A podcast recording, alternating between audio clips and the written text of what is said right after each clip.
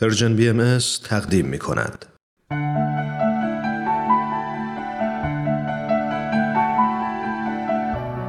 آیه های ملکوت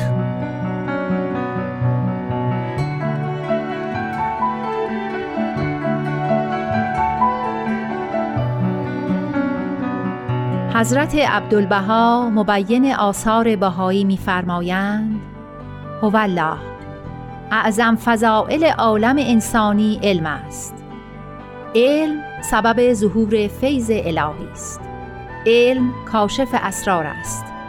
علم نظیر آینه است که صور اشیا در آن مرتسم.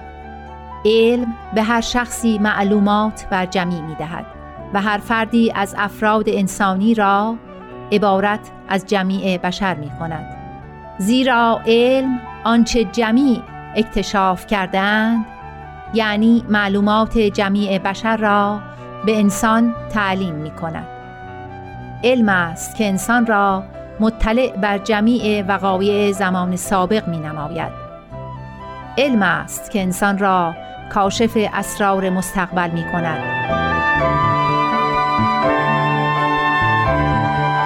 ملاحظه کنید که جمیع کائنات کبیره و صغیره اسیر طبیعتند. مثلا آفتاب اسیر طبیعت است. جمیع سیارات جمیع نجوم ساطعه اسیر طبیعتند. عناصر اسیر طبیعتند. جماد و نبات و حیوان اسیر طبیعتند. و از تقاضای طبیعت تجاوز نتوانند. این آفتاب به این عظمت از مدار خیش ابدا تجاوز نتواند و اراده ندارد. اسیر طبیعت است.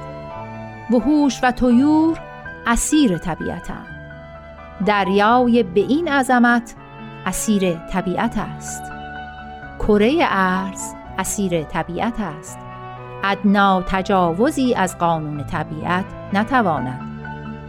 ولی انسان حاکم بر طبیعت است قواعد و احکام طبیعت را می شکند بر طبیعت حکم می کند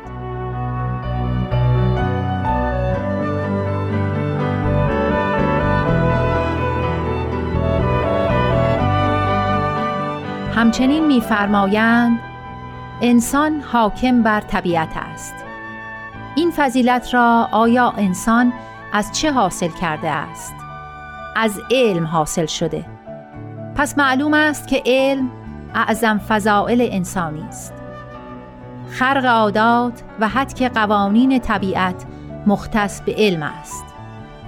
حالا که خدا به انسان چنین قوه و استعدادی عنایت فرموده که خرق عالم طبیعت کند حیف است این موهبت را در امور مزره تلف نماید.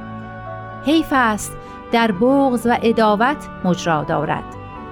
حیف است در ظلم و تعدی صرف نماید.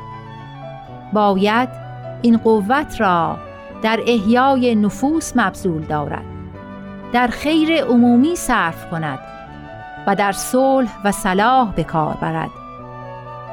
در مأموریت عالم و راحت نفوس و الفت و محبت بین بشر حصر نماید.